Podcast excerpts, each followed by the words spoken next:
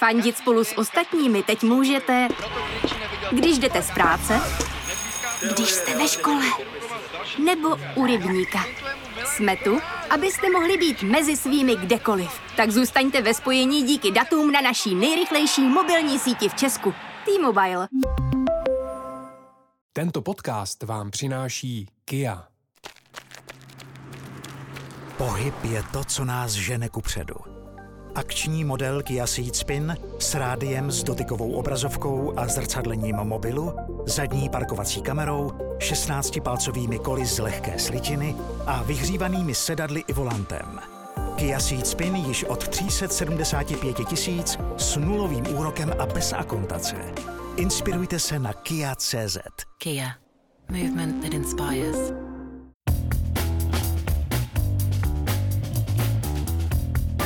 Právě jste si zapnuli stopáž. Páteční podcast z pravodajského serveru Seznam zprávy. Mé jméno je Jan Kordovský a tenhle týden jsem se bavil s mým kolegou Petrem Švihelem, který se vyrazil ptát mladých lidí, jestli a kdy se plánují očkovat. A ostatně jako skoro všechno ve stopáži. Je to dost depresivní.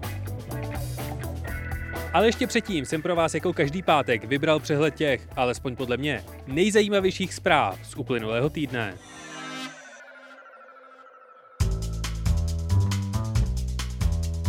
Poslanec TOP 09 Dominik Ferry rezignoval na svůj post poslance a nebude kandidovat v následujících parlamentních volbách.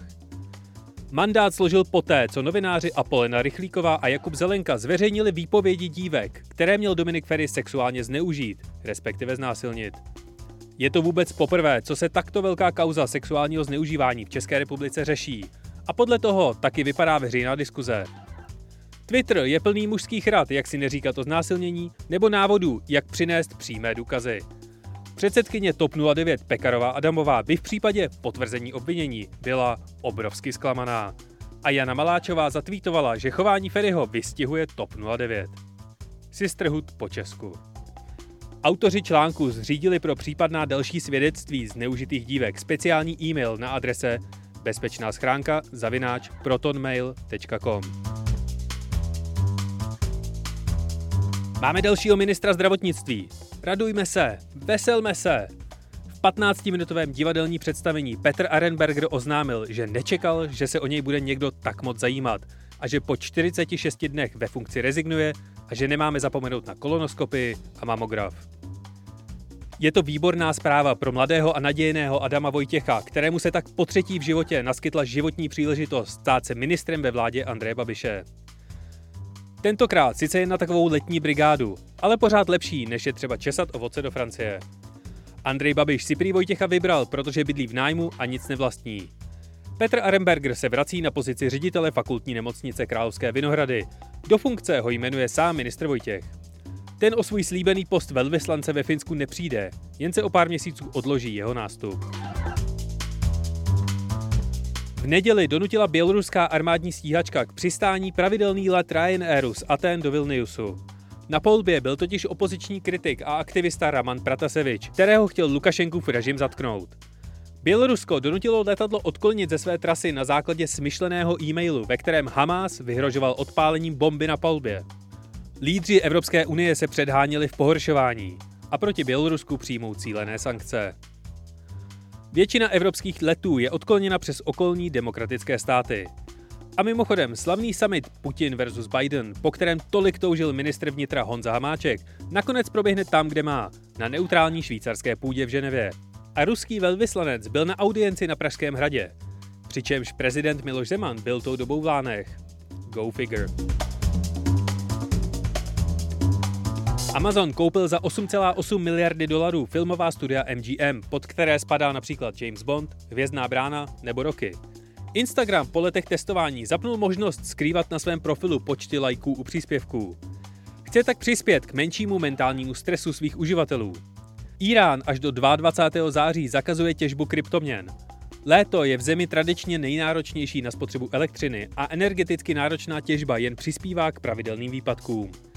Iránu se těží zhruba 5% celosvětového množství kryptoměn, na které americké ekonomické sankce nedosáhnou. Čína testovala svou umělou inteligenci a software k rozeznávání emocí v obličeji na Ujgurech v oblasti Xinjiang. A co se stalo ještě? Zemřel bývalý prezident Mezinárodní automobilové federace a bývalý pilot F1 Max Mosley. Uplynul rok od vraždy George Floyda. Polsko protestuje proti zastavení těžby v dole Turov, který trápí obyvatele Libereckého kraje. Galerie Louvre bude mít poprvé za 228 let své existence ve svém čele ženu. Facebook přestane mazat příspěvky o tom, že COVID-19 je uměle vyrobený. Sněmovna schválila zahrádkářský i stavební zákon. Mossad bude mít od příštího týdne nového šéfa. V Plzni bude od roku 2027 jezdit autonomní tramvaj. Matěj Stropnický dostal nabídku kandidovat za ČSSD a v obří soše dinosaura v Madridu se našla mrtvola. V Rusku začali očkovat zvířata proti koronaviru. Na Galapágách se objevila obří želva, o které se až dosud myslelo, že vymřela v roce 1906. A v úterý je Den dětí. A stalo se toho mnohem, mnohem víc. Tenhle týden vám na Seznam zprávách doporučuji, samozřejmě kromě aktuálních analýz a komentářů, ještě text Ondřeje Koutníka o roli prezidentova poradce Martina Nejedlého při rozdělování velvyslaneckých postů a pojednání Michala Durčáka o ufonech ve Spojených státech. Ale ještě předtím si poslechněte můj rozhovor s Petrem Švihelem, který se ptal mladších ročníků na jejich plány s očkováním.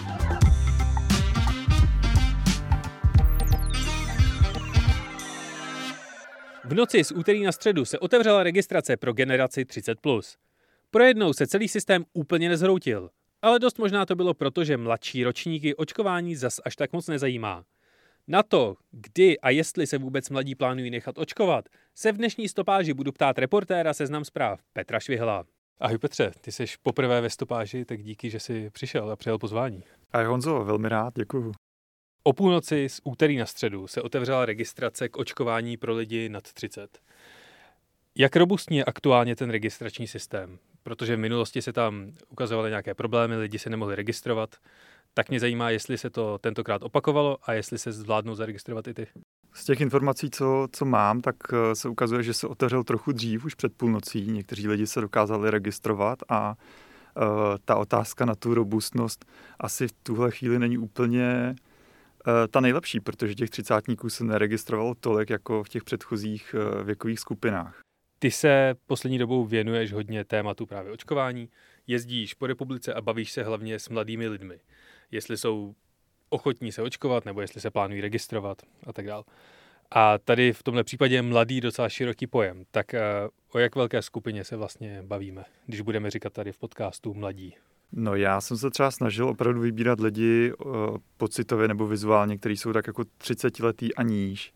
Uh, teď v poslední době, jak jsou maturity, tak hodně jsem si třeba i vytipoval jako mladí lidi v, v oblecích, kteří působili jako maturanti, kteří se mi líbili, že jsou takový citlivější, přemýšlivější v téhle fázi a uh, zároveň na nich jako evidentní, že kolik jim je let, no, že jsou to jako 18 letý plus minus lidi. No a platí teda, že čím mladší lidé, tím mají menší zájem o očkování? V podstatě jo, má to jedinou, jedinou výjimku, že dvacátníci podle průzkumu veřejných mínění trochu více uh, jako inklinují k tomu se nechat očkovat, že tam ten zájem troch, trochu stoupá, ale co je špatný, že čtyřicátníci a třicátníci, tak tam ten zájem je relativně malý, na rozdíl od těch padesátníků a výš. A máme k tomu nějaká tvrdá sociologická data, nebo jak se tohle to dá změřit? Eh, měří to spousta různých sociologických průzkumů, eh, například život eh, během pandemie Daniela Prokopa nebo i Centrum pro výzkum veřejného mínění to taky zkoumalo a další, další výzkumní agentury, ale zároveň máme docela solidní datovou bázi od přímo ministerstva zdravotnictví, který který má data, které se zaměřují na to, kolik lidí se registrovalo, kolik lidí už má termín, kolik lidí dostalo první dávku, kolik lidí dostalo druhou dávku podle věku. Takže to je jako velice solidní data, s kterými můžeme pracovat. Ty máš docela zajímavou metriku na to, jak spočítat, kolik lidí se aktivně jako zajímá o to, jak velký procento lidí z dané populace se zajímá o to, jestli se můžou uh, očkovat a jak rychle a kdy. Jak tohle to počítáš, nebo jak tomu říkáš? Jo, já tomu říkám, já jsem si pro svůj článek jsem si vlastně jako přišel s takovým jako vlastním nástrojem, který mu říkám aktivní ochota se očkovat. A tu počítám tak, že uh, ty, ty data z ministerstva zdravotnictví uh, docela hezky jako ukazují uh, věkové skupiny, ukazují, kolik lidí už má třeba první dávku, kolik má druhou dávku a stejně tak ukazují i to, kolik lidí je registrovaných a kolik už má vlastně termín. A já počítám tu aktivní ochotu tak, že to jsou lidi, kteří jako projevili zájem, ale jako skutečný zájem. Takže to počítám tak, že vemu ty lidi, kteří jsou zaregistrovaní, ty lidi, kteří už mají termín a lidi aspoň po první dávce. Tyhle spočítám a porovnám to vlastně s celkovým počtem lidí v té dané věkové skupině a z toho mi potom vychází nějaký, nějaký prostě vždycky jako v procentu, kolik lidí skutečně projevilo jako aktivní zájem. No a kdo je na tom nejhůř a kdo je na tom nejlíp? Uh, jestli si dobře pamatuju, tak jsou na tom fakt špatně čtyřicátníci a lidi 35+. Plus. Teď, jak naskakují ty lidi 30 skupina, tak tam se to zdá, že to docela jako roste. No. A už existují nějaká čísla o tom, že pokud mě je 32 a dneska se zaregistruju k očkování, kdy dostanu termín? No, tak to teď samozřejmě všichni řeší i jako velká část redakce, protože jsme v tomhle věku a zdá se, že to není tak úplně jednoduchý říct, no, že opravdu záleží na tom e, očkovacím místě, který si ty lidi vybrali, protože ty fronty opravdu, ty virtuální fronty na to očkování jsou vždycky jako k tomu danému očkovacímu místu a zároveň podle věku. Mm. Takže já třeba ještě termín nemám a vím, že kolega jeden říkal, že už termín má, který je v Hradci zase mm. pro změnu. Ty jsi vyjel mimo Prahu a ptal si se mladých lidí na očkování. Takže kde všude jsi byl a jak si ty lidi scháněl? Byl jsi s nima nějak dohodnutý předem přes internet nebo si prostě odchytával na ulici? Mm, já jsem vyjel za Prahu, vyjel jsem do Poděbrad, do Nymburku, do Českého Brodu a do eh, Chlumce nad Cidlinou. Vybral jsem si tyhle města, protože mi přijde, že v poslední dobou jsem moc často nevídal eh, nějaké průzkumy, které by se opravdu jako zaměřovaly na tuhle, na tuhle část jako České republiky a zároveň to není takový to Není to takový to klasický kladno, kam eh, novináři častě, často vyrážejí, pokud chtějí mít jako nějakou eh, nižší sociologickou skupinu nebo nějakou jako dělnickou, dělnickou třídu. A ty lidi jsem si vůbec dopředu nedomlouval. Říkal jsem si, že prostě půjdu, půjdu pocitově, uh, strávím nějaký čas v těch městech a budu zkoušet opravdu se ptát každýho, na koho na ulici narazím. Takže byla to opravdu jako náhodná volba ani se mi nějak jako zvlášť nerozlišoval, že bych si třeba říkal, tenhle působí, hm, já nevím, víc alternativně podle oblečení, tak eh, toho se budu ptát. Ne. A normálně, když člověk eh, odchytává lidi na nějakou anketu, tak má u sebe kameru nebo diktafon nebo něco a vypadá trochu jako novinář. Takže ty jsi chodil taky s tímhletím vybavením, nebo si prostě náhodně přicházel k lidem a ptal se si jich na očkování? Uh, ty taktiky jsou různý. Já mám teda nejradši, přiznám se, že nosím baloňák, což je takový jako typický znamení prostě novináře už od Tintina. Takže ten baloňák je jako takový jako naše profesní uh, rozpoznávací znamení. Ale jinak vlastně teď jsem zvolil taktiku, že jsem neměl ani fotografa, ani kameramana. Opravdu jsem jako chodil po té ulici, měl jsem připravenou preskartu, kdyby se mě někdo zeptal, jestli opravdu jsem novinář, ale nikdo to po mě nechtěl a vyloženě jsem se vlastně ptal a má to tu výhodu, že když se ani nenahrávám, když na nějakou nevytáhnu ten uh, diktafon, mm. že uh, oni jako často jsou fakt otevření, říkají to, jak to je a v tomhle případě se mi vlastně poštěstilo, že mi jako hned několik lidí říkalo, že třeba teď necítí tlak, ne, nechtějí se nechat očkovat, například kvůli zahrádkám a zdůvodňují to úplně jednoduše, že prostě uh, zkouší štěstí, že, že prostě nepřijdou tam s testem, jsou na té zahrádce a věří tomu, že nikdo neodchytí. A to je důvod se neočkovat? Byl by to důvod se očkovat, že jo? Že jako vlastně, když máš to očkování, očkovací pás, tak vlastně už nemusíš řešit očkování, když, uh, nemusíš řešit testy, když jdeš do restaurace a uh, vlastně mi ty lidi přiznali to, co si můžou všichni domýšlet, že vlastně na to trochu kašlou. Nebo mají i nějaký další argumenty? Právě jak pro mě docela překvapivě nad tím každý zdá se jako přemýšlí, že to často, když jako chodíme po takových anketách, tak ty lidi jsou tím otrávení eh, a nemají na to názor. To bývá u Čechů docela charakteristický, ale teď mi přišlo, že nad tím spousta lidí jako přemýšlelo. A když už jako zvažují, tak často byly, byly tam často tam byly uh, různé otázky, které oni mají, protože jsou kritičtější, nemají tu jako nutnou potřebu, nebojí se, takže se nechtějí očkovat, protože se mále ty nemoci, takže znášejí nějaký dotazy. A na ty dotazy evidentně nepřicházejí odpovědi z oficiálních míst. Jestli chceš uvíct nějaký jako konkrétní, tak měl jsem prostě například uh, často kojící matky, který prostě říkal, já nevím, co to udělá během kojení. A jsem se potom díval, že opravdu jako oficiálně není nikde potvrzený, že to nemůže mít nějaký dopad. A potkal jsi se třeba i s někým mladým, kdo je očkovaný třeba protože se mu podařilo přeskočit frontu, nebo protože je chronicky nemocný, nebo něco takového? Potkal jsem se s mladou učitelkou, která byla naočkovaná, která mi to jako přiznala, že je naočkovaná, protože je učitelka, ale zároveň teda říkala, že bydlí se svými starými rodiči, takže i proto a zároveň teda říkala, že takový ty argumenty, eh, já jsem ji jako konfrontoval s tím, že ostatní lidi říkají, že prostě se nechtějí očkovat proto a proto a tam je vlastně popisovala z té své pozice na očkovaný, mi říká, že jí to přijde hrozně sobecký vůči jako společnosti. No. Pohyb je to, co nás žene ku předu. Akční model Kia Ceed Spin s rádiem s dotykovou obrazovkou a zrcadlením mobilu, zadní parkovací kamerou, 16-palcovými koly z lehké slitiny a vyhřívanými sedadly i volantem. Kia Ceed Spin již od 375 tisíc s nulovým úrokem a bez akontace. Inspirujte se na Kia.cz. Kia. Movement that inspires. Jde nějak rozlišit nějaký rozdíl mezi dvacátníky, třicátníky, čtyřicátníky? Mně přijde, že, že uh, když se vrátím jako zpátky k tím otázkám, co oni jako kladou, že opravdu uh, u nich je třeba i hodně podstatný mm, přemýšlení nad tím, jestli pojedou na dovolenou nebo ne. Což mi přijde, že dvacátníci se hodně těší k moři. Když jsem se ptal jako těch mladých maturantů třeba, tak ty říkali, my, my chceme létě k moři a to očkování by bylo asi jako pro nás dobrý, protože jinak bychom museli jako platit ty drahé testy. Hmm. Což většina lidí ještě si neuvědomuje to, že vlastně vláda schválila tu možnost, že se můžeš nechat, eh, pokud se nepletu, dvakrát, na, dvakrát otestovat PCR zadarmo. Takže to, to vlastně ještě jako nepropadlo k té společnosti, že by s tím počítala. Takže napak počítají, že ty testy PCR například je budou stát eh, velké peníze vlastně pro ně. A kde vlastně mladí lidé čerpají informace o tom, jestli už se můžou očkovat, co to očkování znamená pro ně, co s ním můžou dělat, co s ním nemůžou dělat, kolikrát se musí testovat a tak dále. No, na to upozorňují i ty sociologové a to je jeden jako z dalších těch faktorů, proč ta ochota jako klesá. A spočívá to v tom, že ty starší lidi to mají prodiskutovaný i v těch svých jako sociálních bublinách, že se jako o tom baví se svými známými a podobně.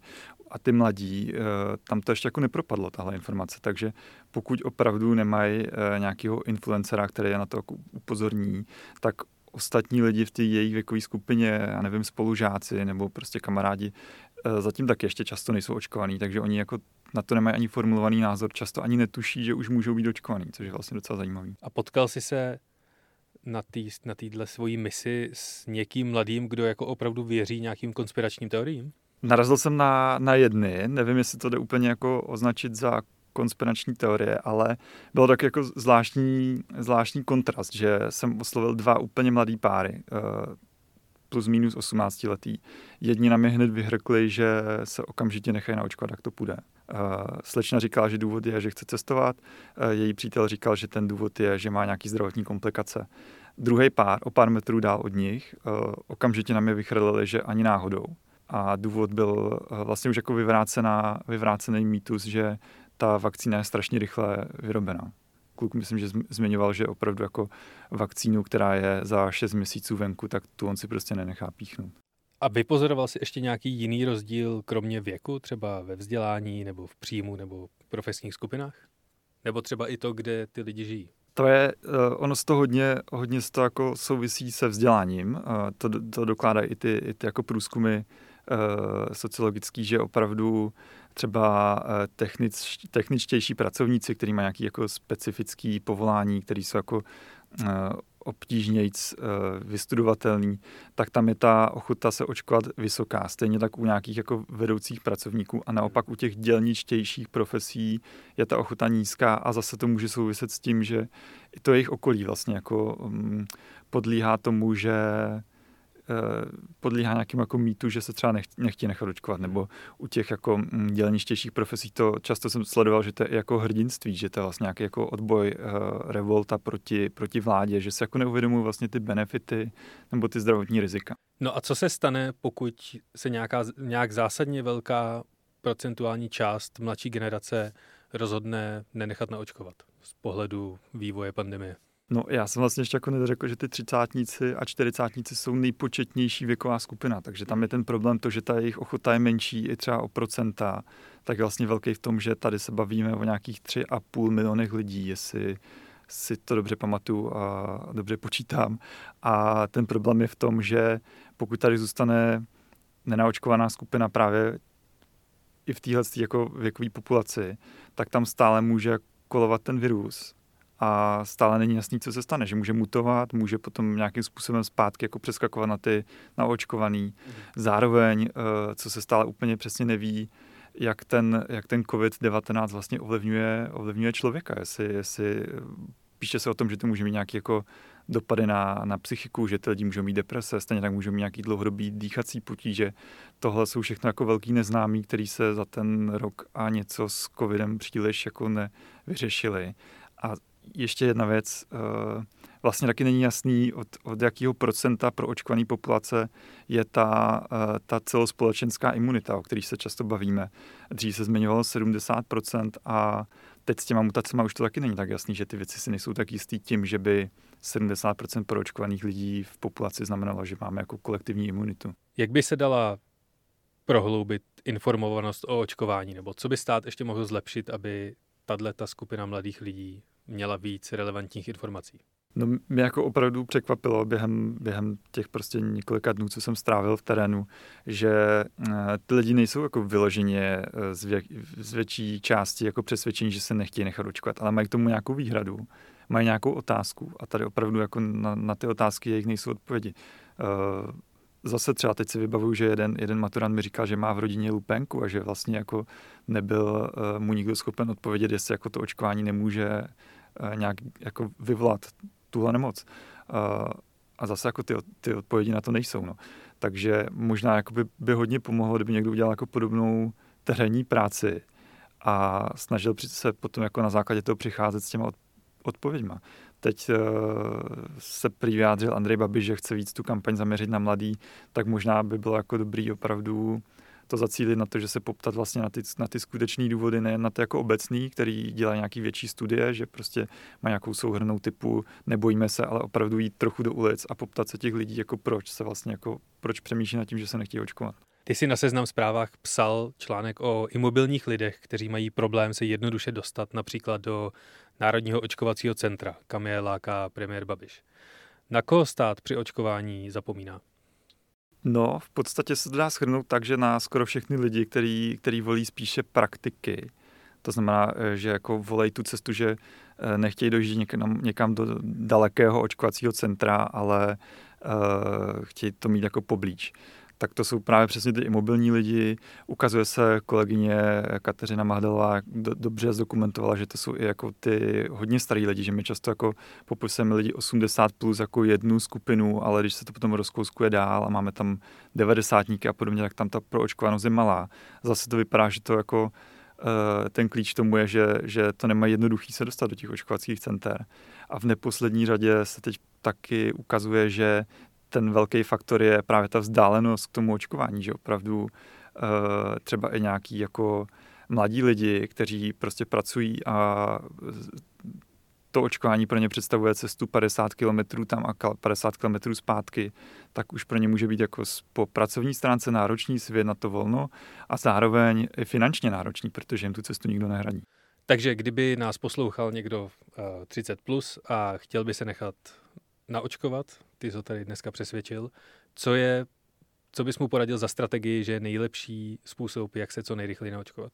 Asi, aby se určitě poptal nějakých lidí ve svém okolí, kde byli nejvíc spokojení, protože uh, to mi přijde vlastně, jako ta osobní zkušenost mi přijde v tomhle případě nejlepší. Takový ty různý jako spekulace, nevím, že třeba v Olomouci se očkuje méně, tak pojedu do Olomouce.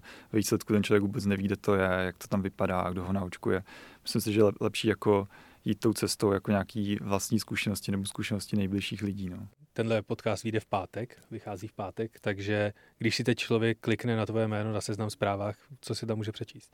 Já se teď zabývám ještě trochu jinou věcí eh, a to je kromě, kromě teda jakoby očkování mladých, tak se zabývám ještě zároveň uh, bitvě ministerstva zdravotnictví s uh, nejvyšším správním soudem, který neustále neustále vlastně jakoby ruší mimořádná opatření ministerstva zdravotnictví a upozorňuje na nějaké faktické chyby. Ty faktické chyby ale ministerstvo zdravotnictví neopravuje, místo toho vydává ty stejné opatření. Takže nejvyššímu správnímu soudu už trochu dochází trpělivost a ty, ty verdikty nebo ty rozsudky soudu jsou čím dál víc ostřejší. Já ti moc děkuji za rozhovor. Já taky děkuji za pozvání. To byl Petr Švihel, reportér z pravodajského serveru Seznam zprávy.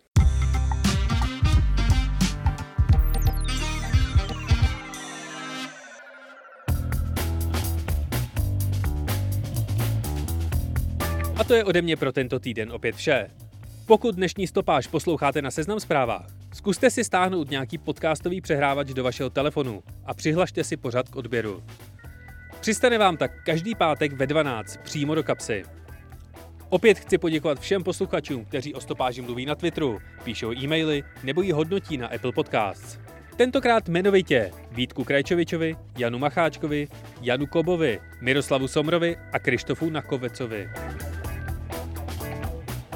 Pokud máte k jakémukoliv podcastu seznam zpráv výhrady, námitky, tipy nebo pochvaly, můžete nám je poslat na adresu audio.cz.cz. Loučí se s vámi Jan Kordovský, díky za poslech, užijte si víkend a příští pátek opět na seznam zprávách.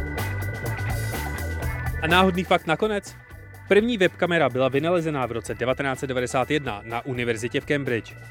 Nešlo o výzkum přenosu videa přes internet, ale líným studentům se prostě nechtělo chodit kontrolovat, kolik kafe zbývá v překapávači. Tak před něj prostě položili kameru a připojili ji k lokální síti. Obrázek o velikosti 129 x 129 pixelů se refreshoval jednou za sekundu. A kamera fungovala až do srpna 2001.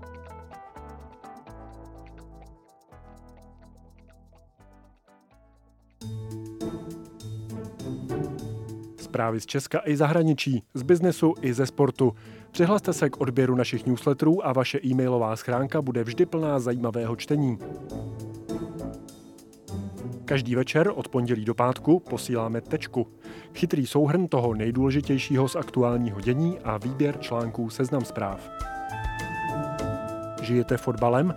Čtěte newsletter Notičky Luďka Mádla, fotbalového experta Seznam zpráv o zákulisí českého fotbalu a sportu. Kdo šel nahoru a kdo dolů? V pátek posíláme Cash Only, kde Martin Jašminský a Zuzana Kubátová komentují pohyby na české biznesové scéně. Přihlaste se k odběru newsletterů na seznam zprávy CZ lomeno newslettery.